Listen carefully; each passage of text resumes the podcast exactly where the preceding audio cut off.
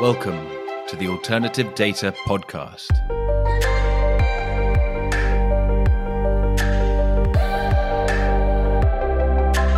Welcome to the Alternative Data Podcast powered by Exabel.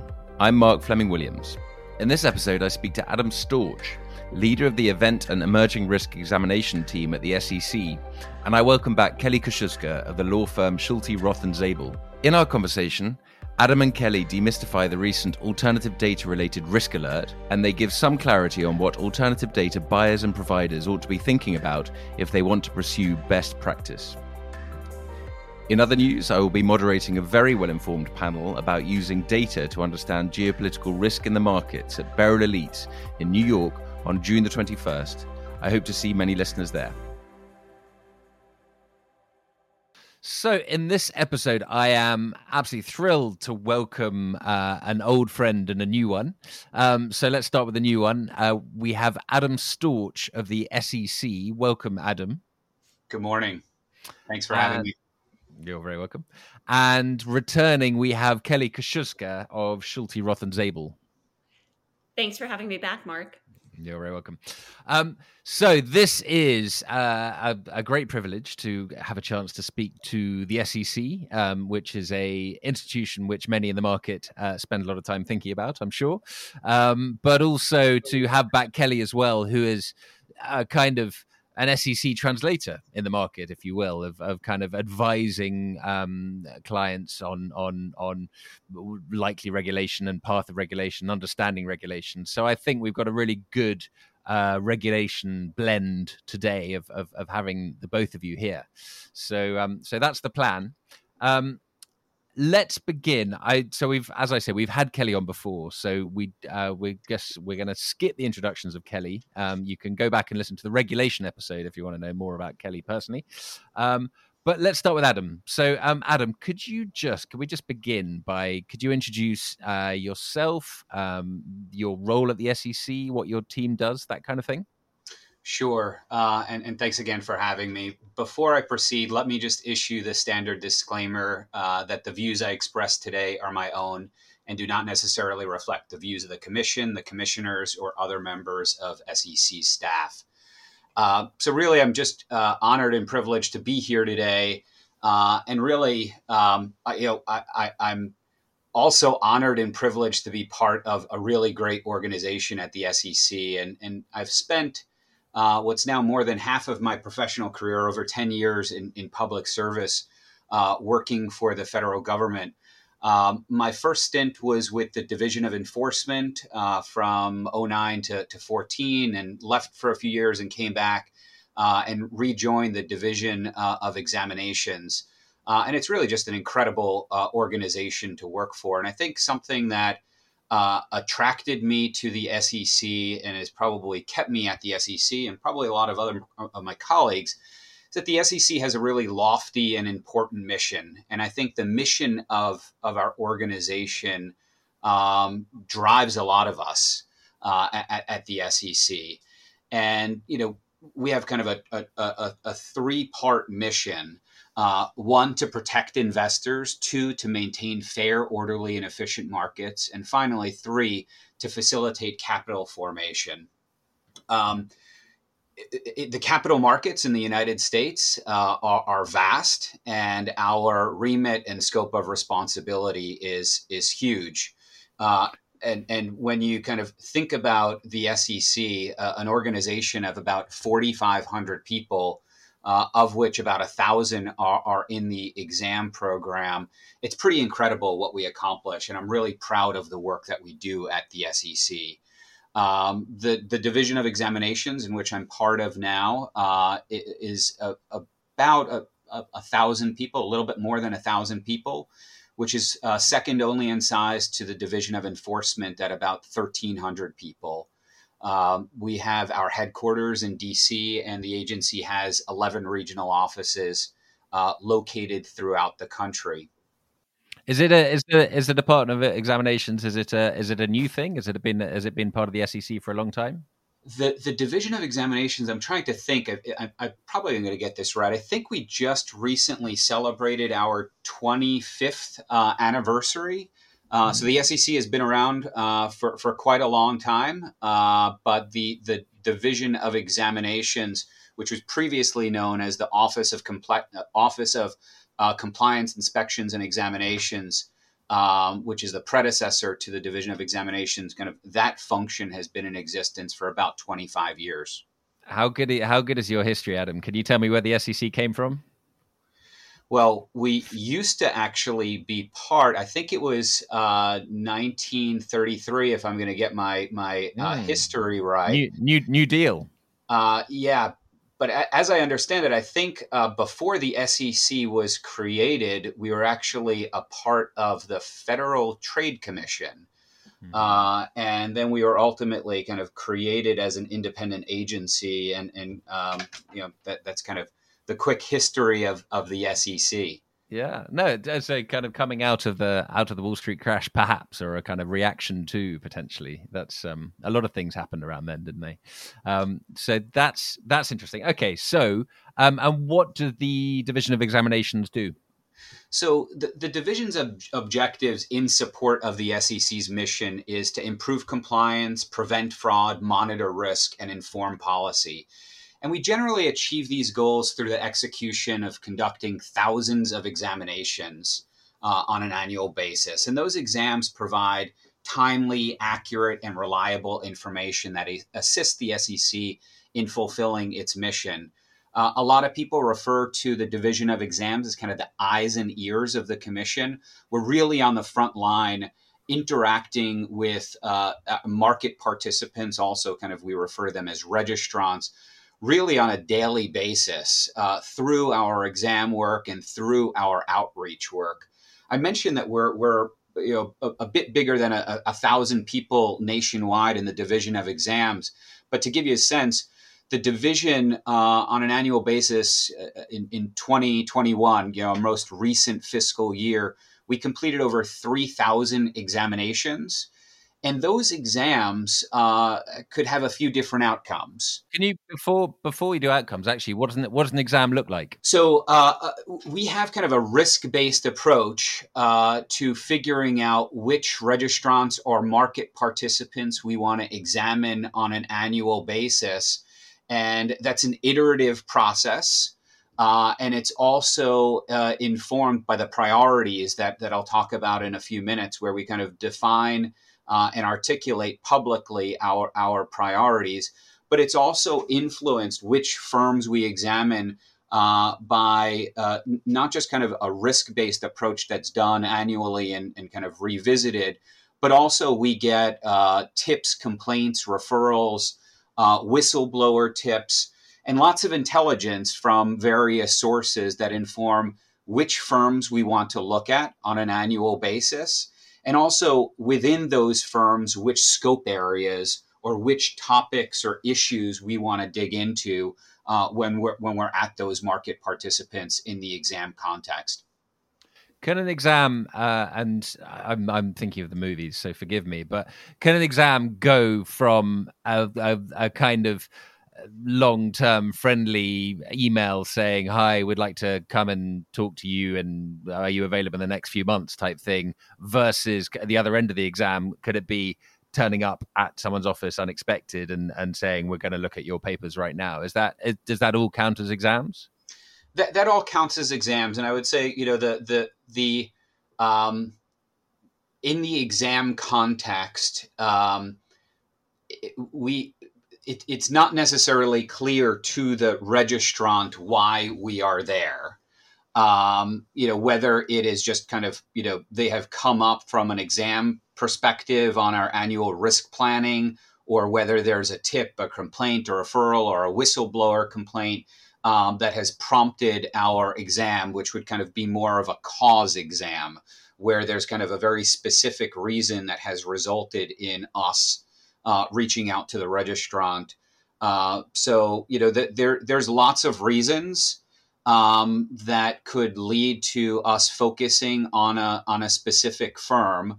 Uh, and I, I, think that you know our starting point on on exams is one in which we try to understand where the firm is coming from and in some ways, um, you know, there's there's a healthy skepticism in the way that we approach exams, um, but I don't think it needs to be inherently uh, confrontational. Mm-hmm. Uh, and I think in a lot of ways, you know, a good exam, uh, even if it results in a deficiency letter and us identifying uh, certain issues, doesn't necessarily need to be an adversarial or kind of uh, painful process. It is one in which um, you know we we are often identifying issues, areas for improvement that often result in improvements uh, to policies, procedures, and the compliance infrastructure of firms. Got it. And what is it? Um, it, you are so as you say, it's a thousand people in the in the division of exams. Um, which are you in a subgroup which is particularly relevant to, to alternative data? Why? What is what? It, what? Why you in alternative data? Yeah. So um, when I came back to the SEC five six years ago, uh, I was hired to be an advisor to. Uh, at, at, the time the head of risk and strategy, and then ultimately the director of the examination uh, division. And um, I was fortunate enough to have a lot of discretion and autonomy on kind of where I thought I could add most value and areas of concern or emerging risks or threats or market practices in which we weren't really active, but I thought we should be. And alternative data was an area that, for a number of reasons, the growth of the alternative data industry whether you look at it from the amount of money that was being spent uh, on alternative data, the growth in alternative data vendors, data sets, and the increased use of alternative data across a wide and increasingly diverse set of market participants really piqued my interest in this space. And I remember when I started looking into it and understanding that there um, the the industry was maturing to have data brokers and speed dating events between buyers and sellers and conferences. And podcasts. The expert and a podcast of course mark. Um, i was like you know th- this is an area where we want to spend some time energy and resources. So that's what initially piqued my interest. But fast forward and and you know, that that's when i started in earnest to work with a number of people within the division to focus on this on this space.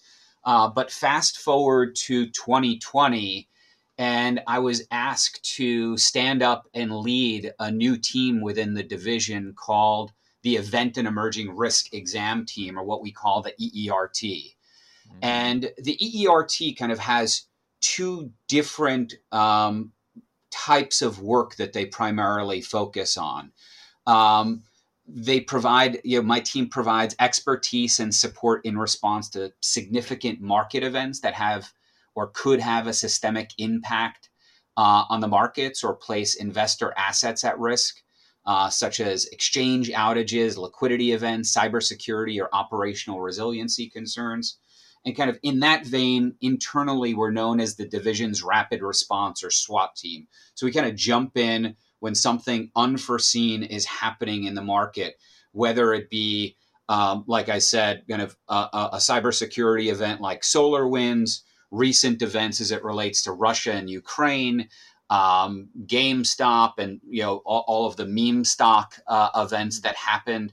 Um, my team works collaboratively across the exam program, really to kind of insert um, capacity uh, expertise and personnel that kind of their bread and butter is working in an environment um, that represents kind of fast moving unforeseen events. So that's kind of um, one of our remits. And then the second remit uh, is really thinking about creating proactive entrepreneurial initiatives and projects focused on emerging threats and risks, including a focus on alternative data uh, and you know projects that are consistent with the priorities of, of the division.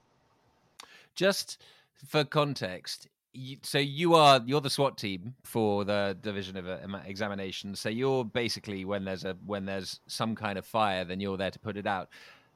One one part is putting out or uh, either inspecting or putting out fires, as you say. The second part is looking at potential where might this go type risks you know this is developing in the market how do we want to approach it as the sec you name check alternative data is that because alternative data is is dominating that department's uh, mind at the moment? Is is a kind of flashing flashing thing on the on your on your dashboard saying um, you know this is the emerging thing that we need to be looking at or are you just name checking alternative data because you because you're on the alternative data podcast a little bit of both mark you know i think that we have been uh, alternative data is one of several emerging areas and, and, and, emerging kind of risks that we are focused on, but not solely. Um, you know, there, there are several other uh, areas that we have been focused on um, and, and continue to be focused on. Uh, you know, but it, it, so the division of examinations, kind of, I think, in the sake of transparency, there's a few things that we try to do to kind of um, we're, we're not kind of in the business of like a, a, a gotcha sort of game uh, where we go in and we're not kind of giving proper notice and kind of signaling to the marketplace as to kind of what we're interested in. So the division of examinations, I think this is our 10th year that we just published uh, what we call our examination priorities. And the examination priorities have really taken on greater prominence over the years and have become an important tool for the examination program. And the publication of the priorities, the public prior, uh, you know, publication uh, uh, of it, provides investors, registrants, data vendors, kind of other market participants transparency into areas where we believe uh, there are heightened risks to investors, registrants in the market.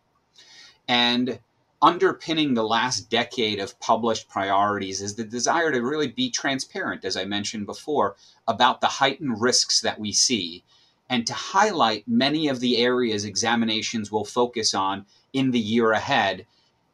Ultimately protect you know in the name of protecting investors prote- preventing fraud and promoting and improving compliance. And um, you know I, I would say we hope that the firm that market participants leadership um, and kind of people that are listening to this podcast will review the priorities and consider your operations and internal controls in light of these higher risk areas to avoid potential compliance weaknesses or failures.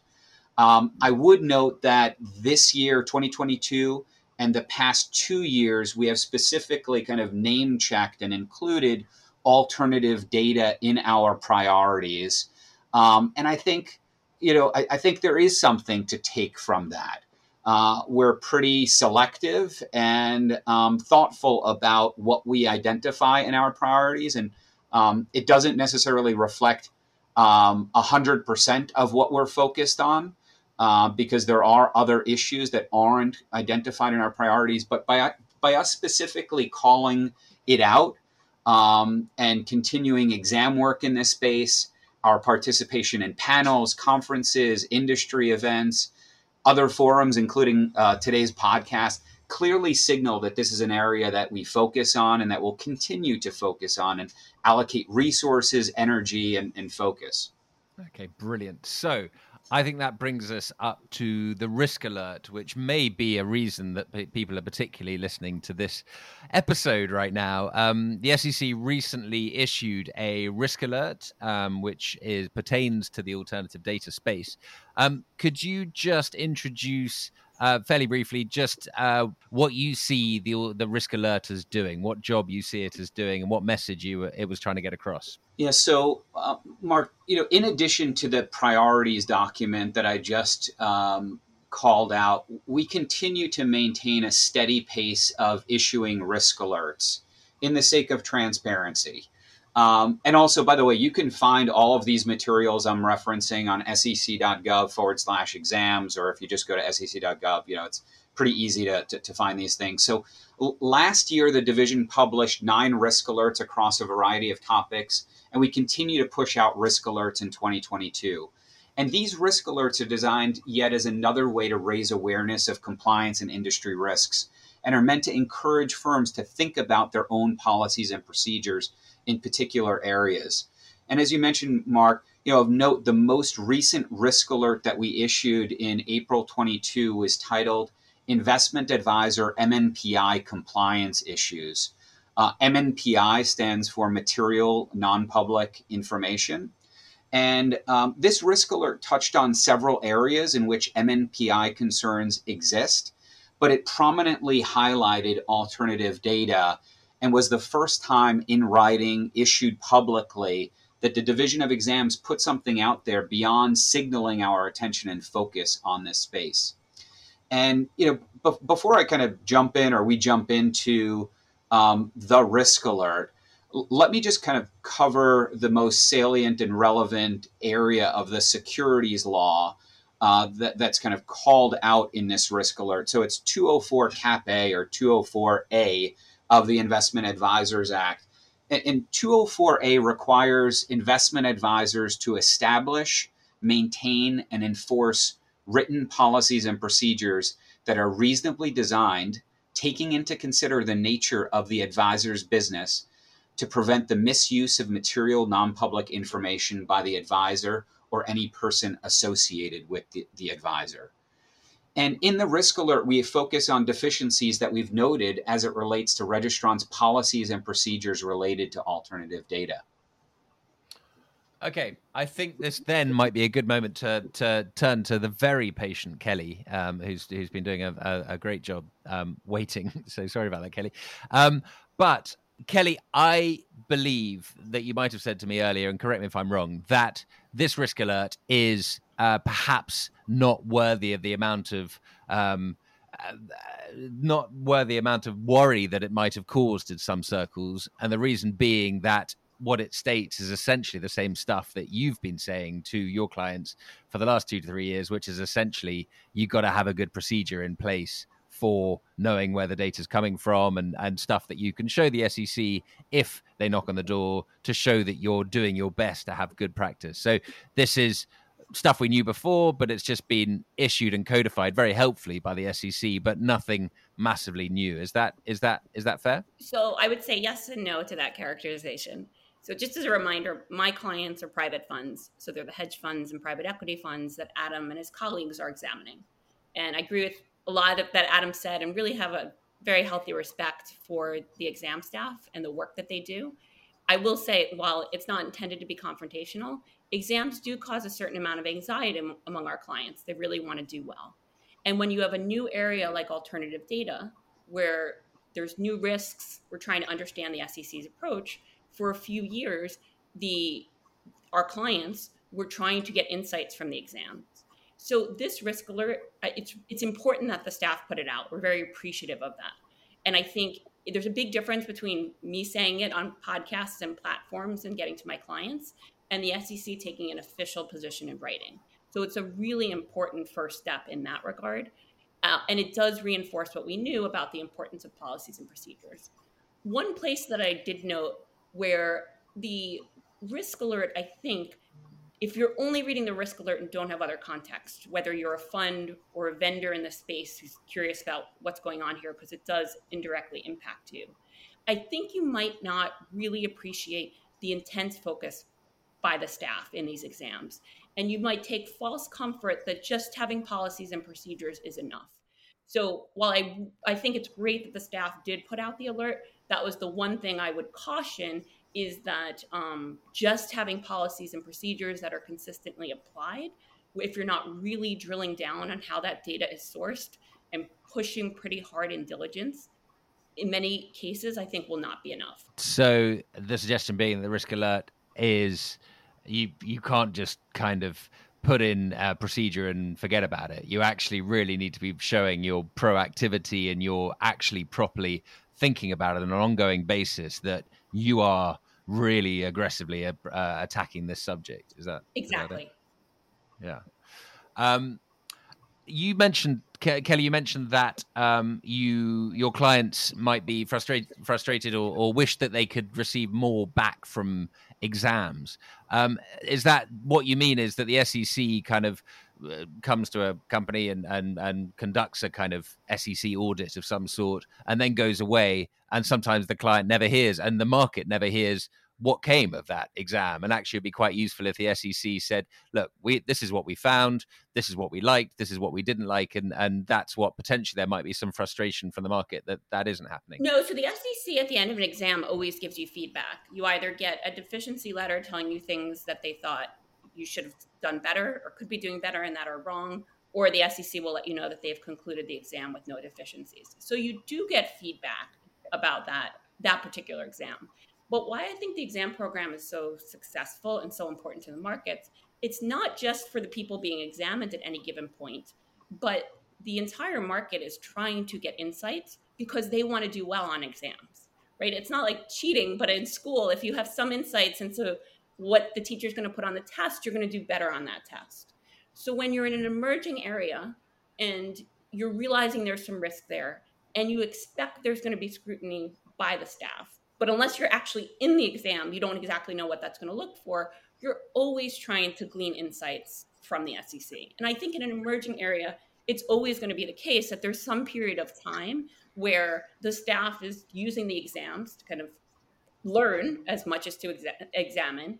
And while there's a certain amount of that we don't know, because obviously you can't put out the risk alert until you've actually done enough exams that you have something to say in the risk alert about your observations.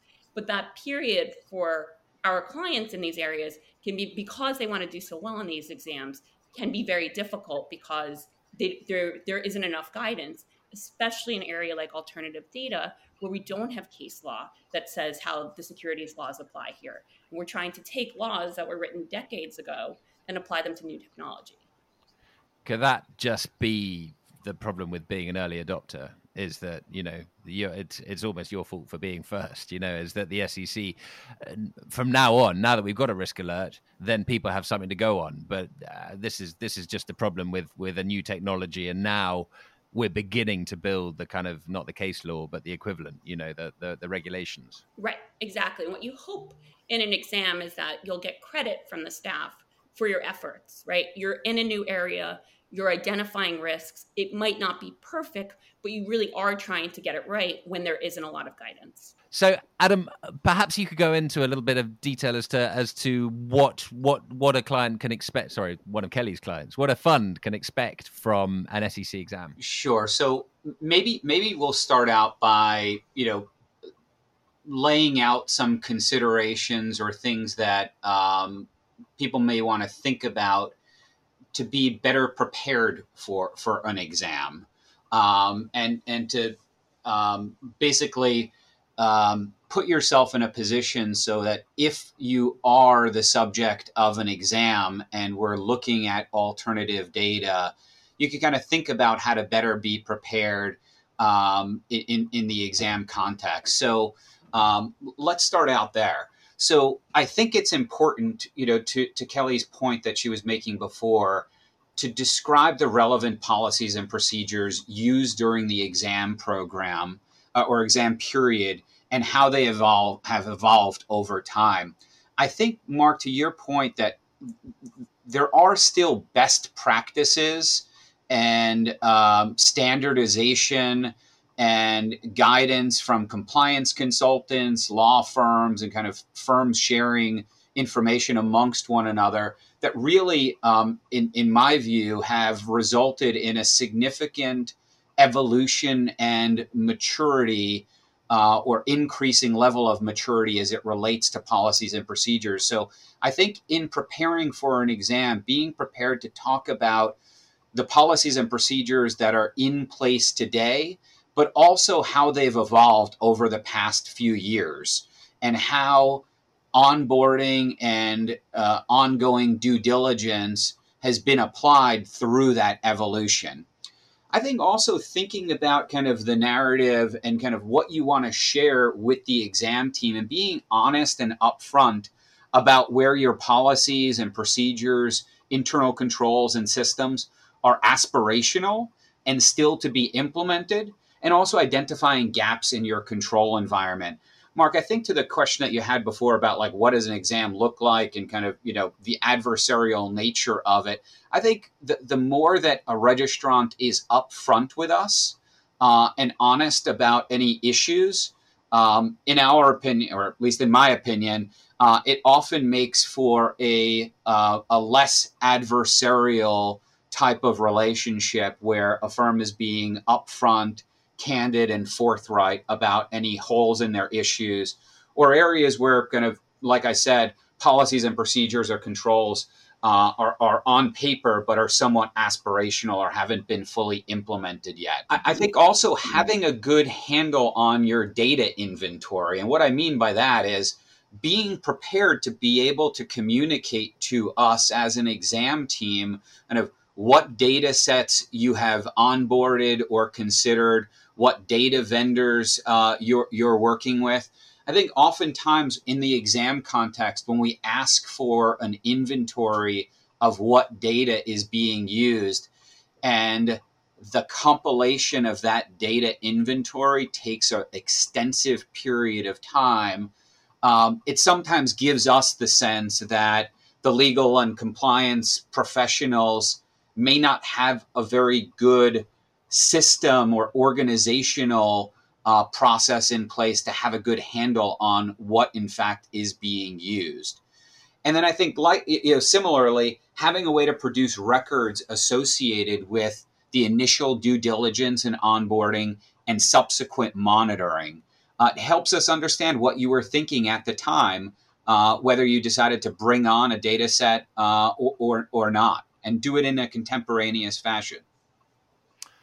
I've got a I've got a um, kind of bigger question. I was recently talking to a relatively senior person who had just left a, um, a, a household name hedge fund, um, who was saying that their approach to regulation was to uh, try to look ahead and try to avoid not just breaking the law now, but also breaking the law tomorrow.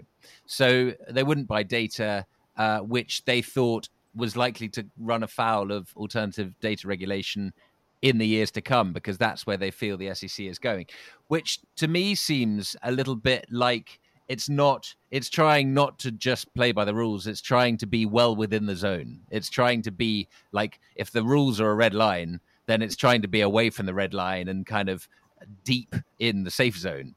Um, is that is that your uh, the sec's kind of presumably it's best practice. But if you're doing an examination and someone is bang on the red line in all ways, is that a negative in a way? Is that that someone is clinging so close to the rules that they are, you know, that that it can be a little bit frowned upon uh, in, in in in a way. Does that does that make sense? It, it, it does make sense, and I think that there are firms that are still kind of figuring out uh, where the line is as it relates to their use of alternative data or other sources of incoming information that inform their investment decision making process. In the exam context, the way that that plays out, Mark, is um, I'd like to have a conversation with the portfolio managers, with the leaders of the firm, with the legal and compliance staff, and simply ask them about kind of, you know, help me understand what your risk tolerance is as it relates to alternative data. What is your philosophy and kind of what are the lines that you're willing to kind of go up to but not cross? And, you know, that's the starting point to kind of understand how they've thought about it and if they've thought about it. Um, and those conversations are really, really insightful for us uh, to understand the firm's risk tolerance and their awareness of the potential issues that could arise um, in bringing in alternative data that might represent material non-public information and what policies and procedures they've put in place and implemented to mitigate that risk. So it's it's less about kind of judgment about their risk tolerance but more about understanding their risk tolerance and how they've compla- uh, you know, uh, uh, created a compliance infrastructure that allows them to monitor whether they're operating their business and making decisions in accordance with that articulated risk tolerance. You're almost looking at their posture. Um, you're looking at the way they are, um, the way they approach the subject, um, as, as uh, almost as much as as what they're actually doing. But what's perhaps what you're listening for are kind of the, the, the it's the soft signals of of how how they're thinking about it, the way they're the way they're approaching it.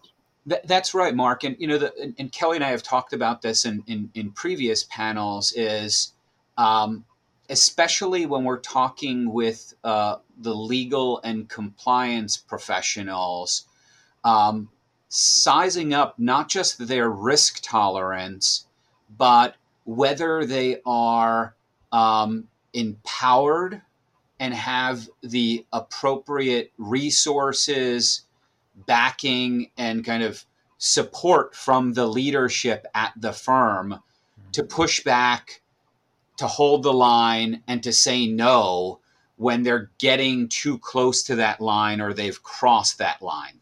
Uh, uh, Mark, one thing I think is important to focus on when we talk about the exams that should be helpful for both the vendors that are listening to the podcast as well as to the private fund community is the diligence process because that informs so much of what we're doing with the vendors. And in the exams that I've seen that my clients have gone through, Adam mentioned the inventory that he gets. And then often there, I see a follow up request where the staff will pick a certain number of vendors and say, Show me your diligence files. And that's where the staff really goes very deep and wants to see what's in those files. Okay, you have a DDQ, but what about this response? How did you get comfortable with that response?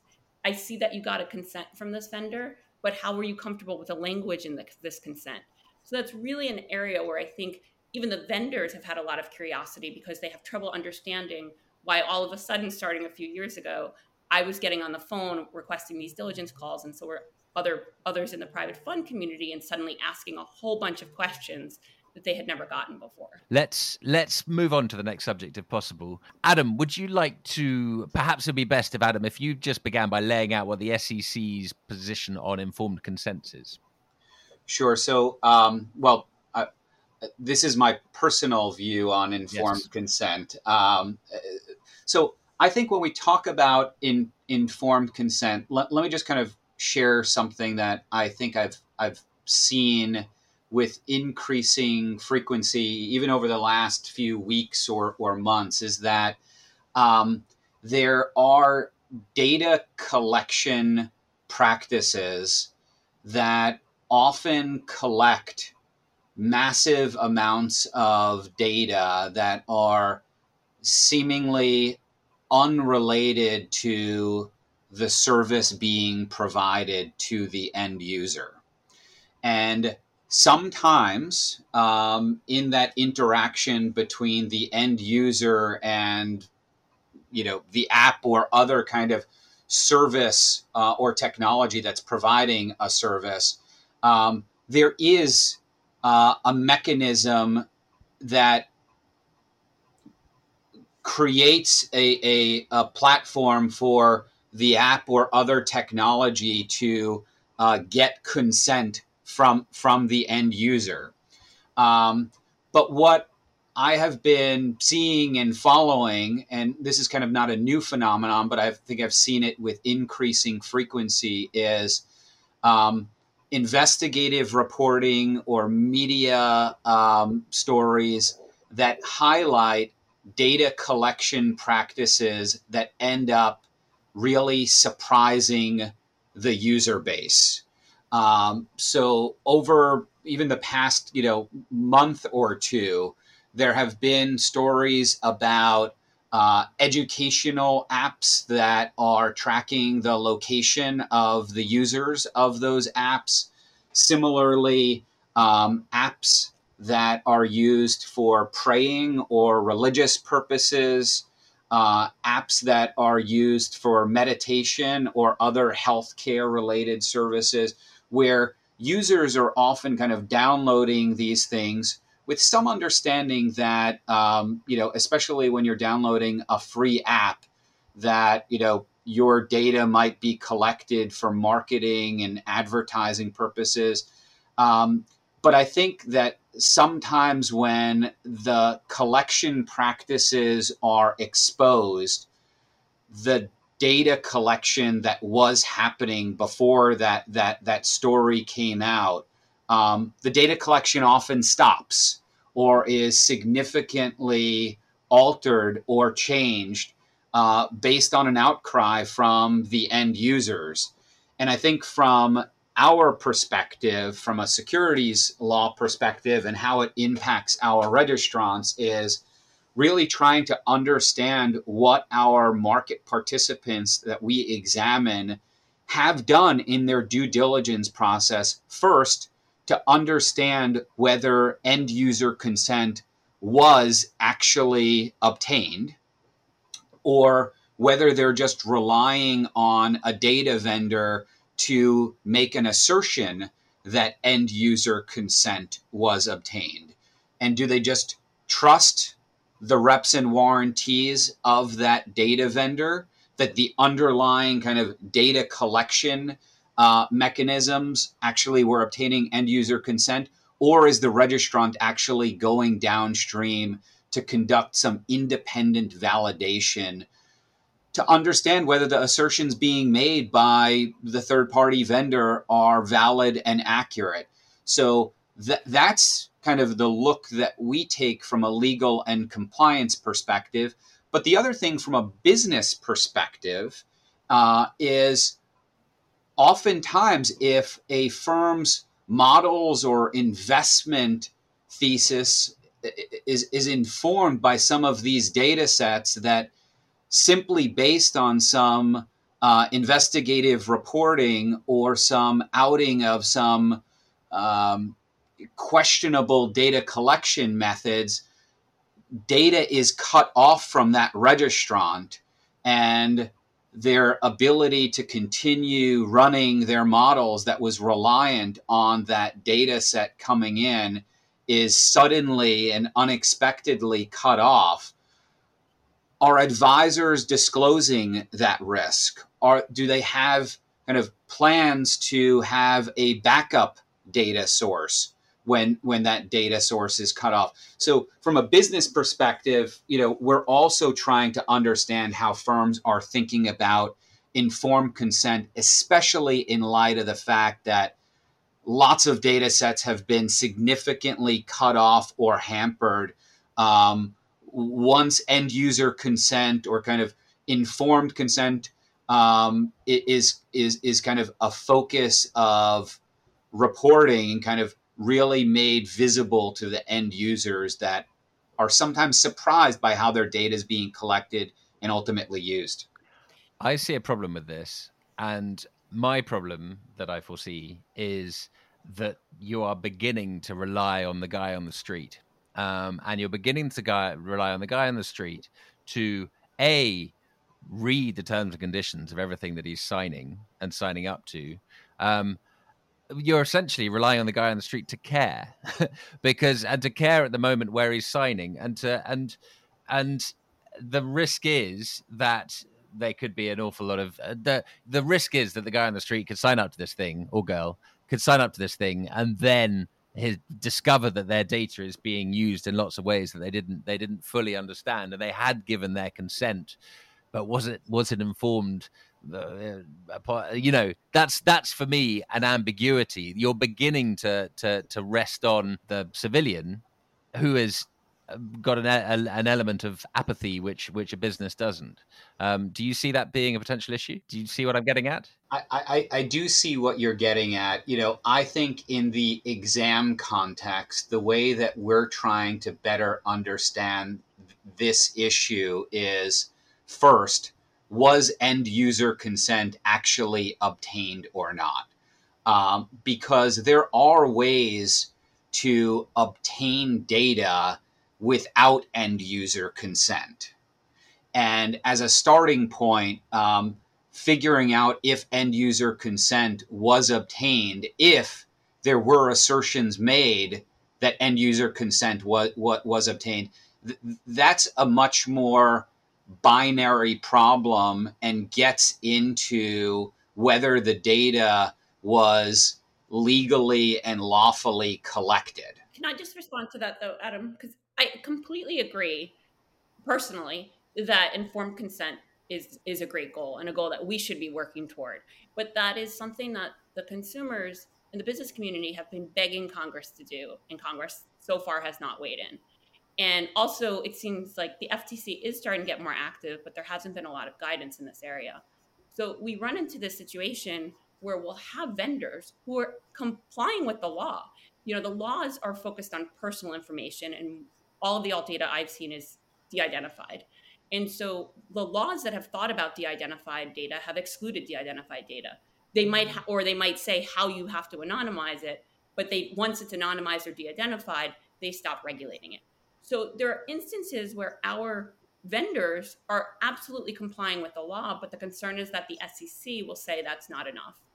And there's a weirdness to this, even for someone like me who really believes in informed consent, that that's really not something that necessarily should be coming from the securities laws and hedge funds and private equity funds saying, I'll get in trouble for insider trading if I don't hold you to a standard beyond where the law is. And it really should be coming from Congress or the FTC or somebody that regulates the vendors and says, this is now the standard. And then once that standard's articulated, then absolutely the hedge funds and the private equity funds will say, if you don't meet that very clear standard, we won't buy your data. But right now, it feels like we sometimes get penalized if we're not holding vendors to an even higher standard than what the current law requires. Is that Kelly? Is that because you see this being the the person needing to being represented as the man on the street who would be represented by Congress, whereas the SEC is representing the interests of the market participant?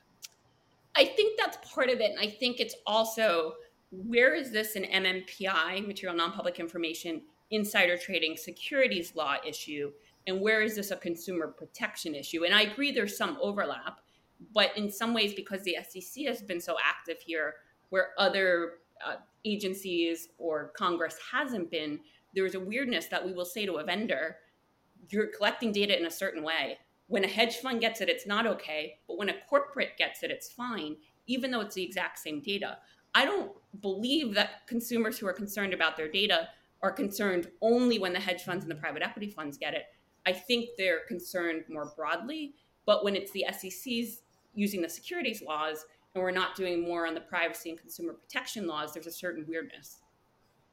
Yeah, and, and let me just try to um, make something clear. So, um, in the exam context, right, we have regulatory authority over certain market participants.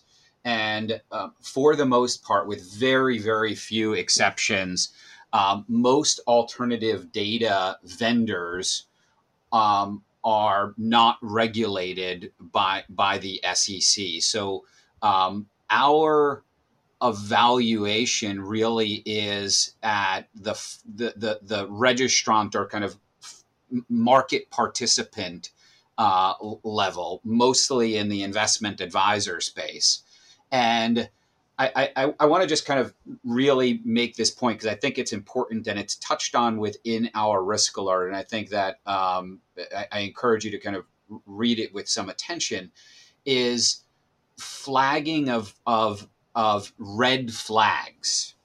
So when, when we're talking about informed consent or really lots of other issues as it relates to um, a market participant buying data from a, an alternative data vendor, any data vendor. Um, if you are relying on certain reps and warranties from a data vendor in order to know whether you could trust them that, in fact, informed consent is being obtained, or any other assertions that they're making about the lawful manner in which they're collecting data. I think it's really important to touch on something that um, I haven't seen um, really implemented as kind of an industry wide practice yet. Uh, but I hope that it continues to mature uh, and, and, become part of what we see more in the exam context is uh, you know, we think about conducting due diligence on a risk basis, right? So we don't believe that kind of every data set or vendor should have exactly the same due diligence process, but it should be tailored to kind of um, the, the, the risk tolerance and profile uh, of the registrant and also the data set and the attributes of the data set, and importantly, the data vendor. And what I'd like to see more of in order to inform that risk based analysis of what due diligence should be informed by and a firm's level of comfort in relying on reps and warranties made by vendors is some independent research done on those vendors and sometimes the key principles behind those vendors. And we see that as it relates to vendor due diligence in other spaces, but we I, haven't yet seen that um, happen frequently or consistently as it relates to uh, independent research on alternative data vendors. Right, so you could kind of think about like a DDQ that asks a simple question about, you know, have you been the subject of litigation? And like, is a market participant simply taking that vendor at their word? Or are they doing some basic public record searches to validate that assertion? Is a market participant running some media searches or other public record searches to understand whether there's litigation, negative news stories, or other publicly available information such that if there was concerns about the vendor or key principles associated with that vendor that that would help them inform their due diligence process and how much they wanted to dig into that vendor and and, and, and importantly whether they could or how they should rely or not rely on assertions or reps and warranties from that vendor. You could just imagine, Mark, right? If uh, if a market participant is finding a lot of concerning information in the media about a certain data collection practice by a vendor or a downstream source of information that the vendor is obtaining data from, um, we'd want to really see that in the analysis by the firm and we would want to see how that information that's independently sourced is incorporated into the due diligence process. Just to respond to that we're doing a lot of it and the, the vendor diligence process it's incredibly inefficient right? When you have 200 funds all asking the same vendor the same questions it's not really efficient for markets. And where we become this kind of private police of the vendors, while some of it obviously is important where you have some high risk data sets, at some point we're putting so many resources into the diligence of the vendor that I worry that it's actually gone beyond what would be necessary for investor protection and that it's actually diverting resources from places that are much higher risk. So now you're spending time on data sets that cost $10,000 and your legal bills are going to be well more than that because you're not mm. sure where to draw lines and you don't want to get in trouble because you didn't you know look under every rock before you approved that vendor. And where i worry about that too is for the bigger funds they can absorb those costs. For the smaller funds you're a small fund you have a cco they don't have a technical background they want to get the same credit card transaction data that everybody's getting or they want to get the geolocation data that everybody's getting but they don't understand this world they don't understand sdks it's not really reasonable for them to go out and get outside counsel every time they want a data set. Don't we lead to this informational asymmetry because there's so much inefficiency and so much that we're expecting before a fund can onboard a data vendor or continue using its data? Adam? Yeah, I mean, I, I understand where you're coming from, Kelly. And I do think that as the industry has matured, um, I think that there has been, in some ways, a democratization of DDQs, um, due diligence, you know, best practices, web scraping guidelines, etc. That I think, in some ways, uh, helps to, to create kind of some starting point for firms that could be really helpful, so that um, you know best practices and lessons learned uh, are, are really being shared amongst firms. Uh, but I, I, I do hear your point, and, and listen, I think that in a, a relatively nascent space, there does seem to be room to squeeze out some of these inefficiencies. Uh, and I do think, you know, and I, I, know that you're you're part of some you know working groups with the FISD and kind of other organizations that I think um, and I'm not advocating for standardization or thinking that um, you know th- there's going to be a one size fit all one size fits all DDQ that is kind of you know what everybody should be using or policies and procedures. But I do think in some ways the work that the industry is doing as they're learning and as they're maturing starts to create more of a foundational set of of expectations um, that, that I think improves compliance across across the industry. Uh, and I think you know, and what I've seen is it you know it's it's it's um, the the vendors are coming to the table to try to um, in, improve that process as as is the buy side. Um, you know, and, and and I think the more that firms on both sides of the table uh, are approaching each other with at least kind of a decent starting point and vendors are proactively providing information that they know the buy side is going to be looking for and proactively answering questions and helping the buy side kind of have confidence in the information that they're providing, I think some of those inefficiencies um, will, will diminish over time.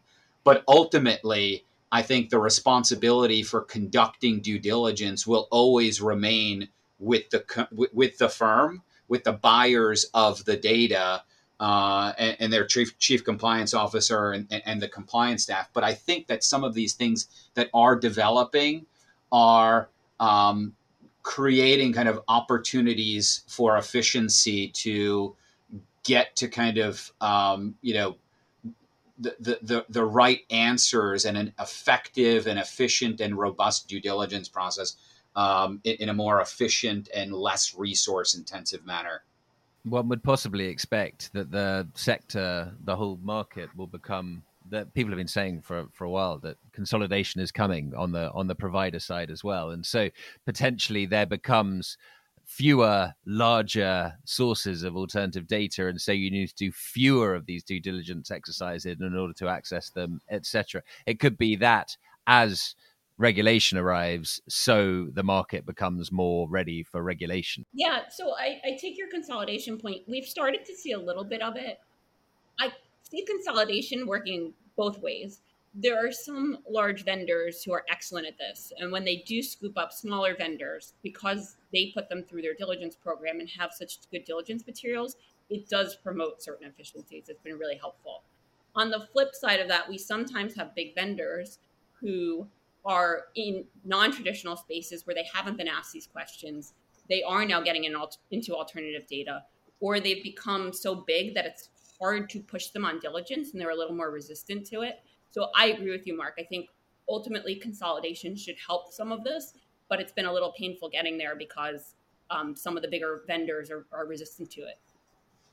I think the one point that I would make, and you know, I, I don't have an opinion on consolidation, uh, but what I would say is, in the exam context, it's very important for us to see due diligence um, and at the data set level. Um, meaning that you know if if there is a vendor in which you know you're buying two, four, ten data sets from, we do expect to see things at the at the vendor level, right? Some of those those kind of risk based analysis um, considerations that I discussed that uh, before. But lots of data vendors sell pretty diverse data sets that require really different analyses as it relates to how the data was collected. Um, and you know, just to go back to that data inventory that I talked about before, that we often request in the exam context, you could just kind of imagine an Excel sheet or wh- whatever kind of the format is. Each line item really doesn't represent a vendor, uh, but really represents a data set. Um, and, and that's kind of the way that we are digging in in the exam context to understand uh, how, how a market participant got comfortable um, in, in, in looking at things. So I think even if there was consolidation, I just wanted to make that point that it's really important to conduct diligence at the data set level. Brilliant. Uh, web scraping. Um, so I've got a I've got a broader question that so when I had Kelly on this on this podcast the first time on the regulation episode, we talked about the hiQ versus LinkedIn case, and uh, so and that has since come through in to as as I understand it to consolidate the position um, that uh, that had previously been established in the in in, in that case which is that essentially the web scraping, if you don't need to sign into an account, then it's okay. But if so, if you're kind of anything you can Google essentially, and without having to sign in with a with a password and a name, then that's okay to scrape. And if you are having to go in, then um, you then you can't scrape. Is this so? This the hiQ versus LinkedIn case was it was most. It's been through several several courts. It was most recently in the in the Ninth Circuit Court. What is the relationship between that uh, legal body and the SEC? Is the SEC waiting on the Ninth Circuit to set the tone for web scraping, um, and then the SEC enforces it? What's what's that relationship? So I think we have to back up a bit because the hiQ case is getting to it's not getting to the securities laws, which is what the SEC is focused on. It's getting to a different issue. We've actually never had a case that I'm aware of that uh, looks at the securities laws and web scraping. But the SEC, mm, and what we've seen, has been very focused on web scraping and exams.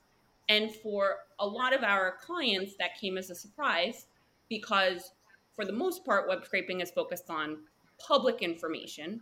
And you know, when we were talking about the risk alert earlier, and 204 Cap A and material non public information, traditionally that is focused on non public information, so not things you got off of the website. So the focus we have seen, and this wasn't addressed in the risk alert, but an expectation that there are policies and procedures around web scraping so that and also you know in some cases pre-approval and monitoring so that's that's one place where i think that would have been really helpful in the risk alert only because it's not intuitive to a lot of our clients that they should be focused on public information. And I think, you know, the hiQ case, even though not a securities case, has helped a little bit in terms of industry standards about where the lines should be in web scraping. As web scraping is ubiquitous and people get more familiar with it. But I think there is still focus by the SEC and some uncertainty about what exactly we should be doing where that public information is concerned. Would you like to see the SEC name checking hiQ versus LinkedIn, or is it a different world? well, I'd like to see clearer standards on web scraping. What I think would be helpful, just because I worry that we don't want to spend a disproportionate amount of our time on low risk information. As Adam mentioned earlier, the staff usually embraces a risk based approach. And generally, if we're worried about insider trading, public information is going to be lower risk. So there are places where web scraping crosses the line and is no longer a web scraping. That, that would be in cases of hacking. There are also things that HiQ didn't address, which we would be concerned about from a securities laws perspective, of where your interactions with the website have become deceptive in some way. And I think if we had clearer guidelines, so we can separate out the okay, this is just automated collection of public data that we've always gotten, and know this is where you're starting to get close to a different line and that's where you should spend your time. As we get more comfortable with web scraping generally i think that would be helpful just so that we're putting our resources into where the greatest risks are and not spending too much time on what's truly public information. Adam where are you at on web scraping So, as it relates to web scraping, we'd want to see a robust set of policies and procedures that dictate how web scraping occurs at the registrant, any prohibited practices the firm has articulated, and we want to know how the registrant is ensuring compliance with those policies and procedures. And, and I think you know Kelly kind of referenced this a bit is that w- what we've seen over time in the exam context is that is that there's a move towards centralizing the monitoring and approval of web scraping to the legal and compliance function. And where we have a lack of monitoring and tracking of what scraping is going on in the first place, it makes it really difficult in the exam context for compliance or for the examination team to get confidence that legal compliance is providing a check and validating that the collection practices are in accordance and in compliance with the articulated policies and procedures and any um, prohibited practices um, that, that they ha- ha- have articulated. And, um, you know, so just to, to, to, explain this a little bit more, right, there's, there's um, so, a, a, firm that could um, enable the technology team uh, or the data analyst to kind of do web scraping, and the policy kind of dictates that, hey, if you think you're crossing any of these lines, raise your hand and talk to compliance, uh, versus a policy that says, if you have some web scraping that you would like to conduct, come to legal or compliance in the first place. And when we've seen the former, where there are kind of lots of nuances to um, prohibited practices, some of them are written or unwritten, uh, and some of them kind of are up to interpretation. Uh, what we've seen when the discretion is given um, to kind of you know who, whoever is at the firm that's sometimes you know where we see issues arise when again we might we might do some sampling of web scraping that hasn't gone through legal and compliance and doesn't necessarily seem to align with the policies and procedures or kind of articulated philosophy or risk tolerance uh, that's been communicated to us through through interviews. So um, I think that that's how we approach looking at web scraping in the exam context. And then the other thing that we look at that I think is important, and we, we have seen some issues in this space, is um, there's sometimes kind of in house web scraping that takes place.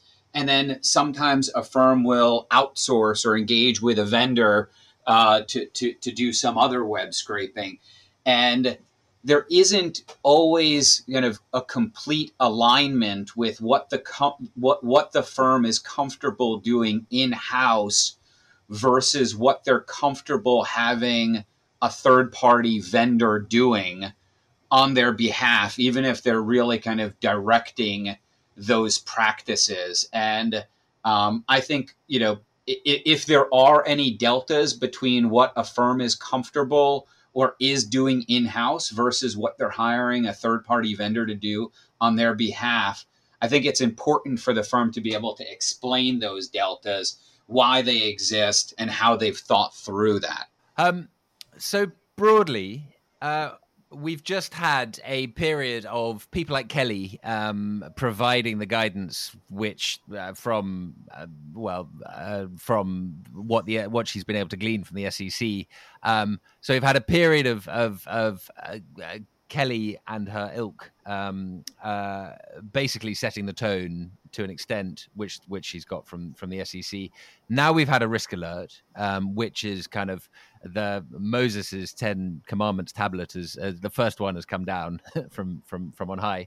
Um, what's next? What would be the next in in terms of developing a, a, a, kind of regulatory coverage of a sector like this? Do we is it what do we expect in the future? Is it more risk alerts? Is there an is there a more um, firm type of uh, you know is there is there a, a an even a, a, more established form of rules which which which emerges later on how how does how does it normally work when a new sector like alternative data is is coming into being regulated i don't think we'll see another risk alert on alternative data anytime soon. I think this will continue to be an area of focus for the staff.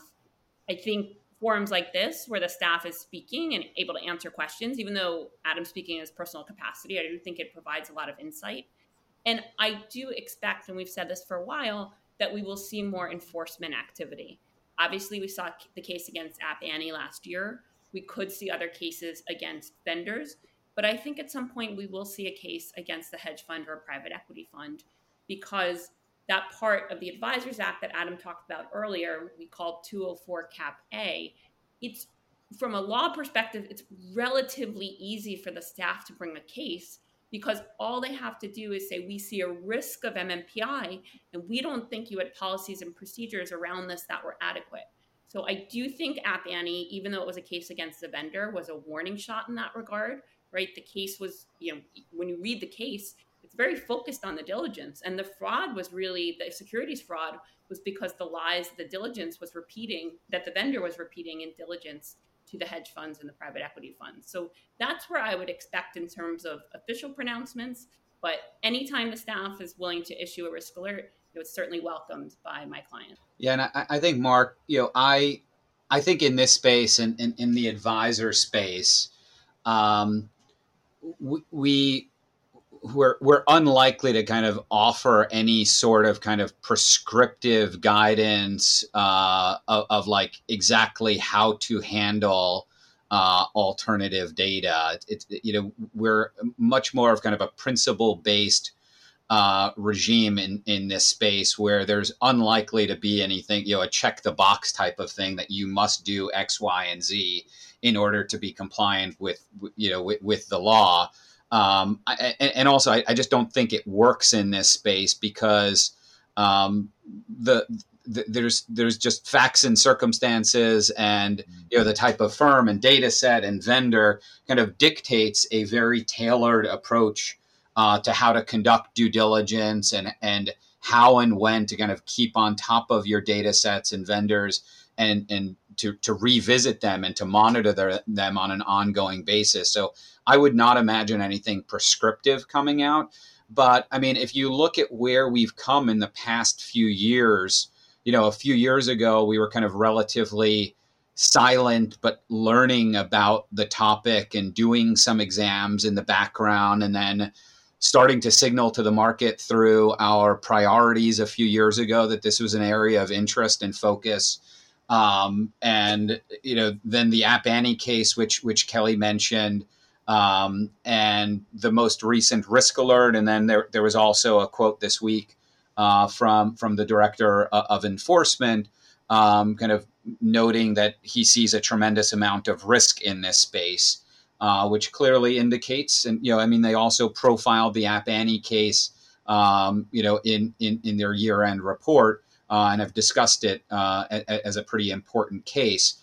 Uh, you know, and, and to complement um, all of those kind of public uh, pronouncements and efforts and exams and and uh, uh, you know the enforcement action that we brought, um, continued discussion and dialogue with the industry uh, is something that we're doing with increased frequency.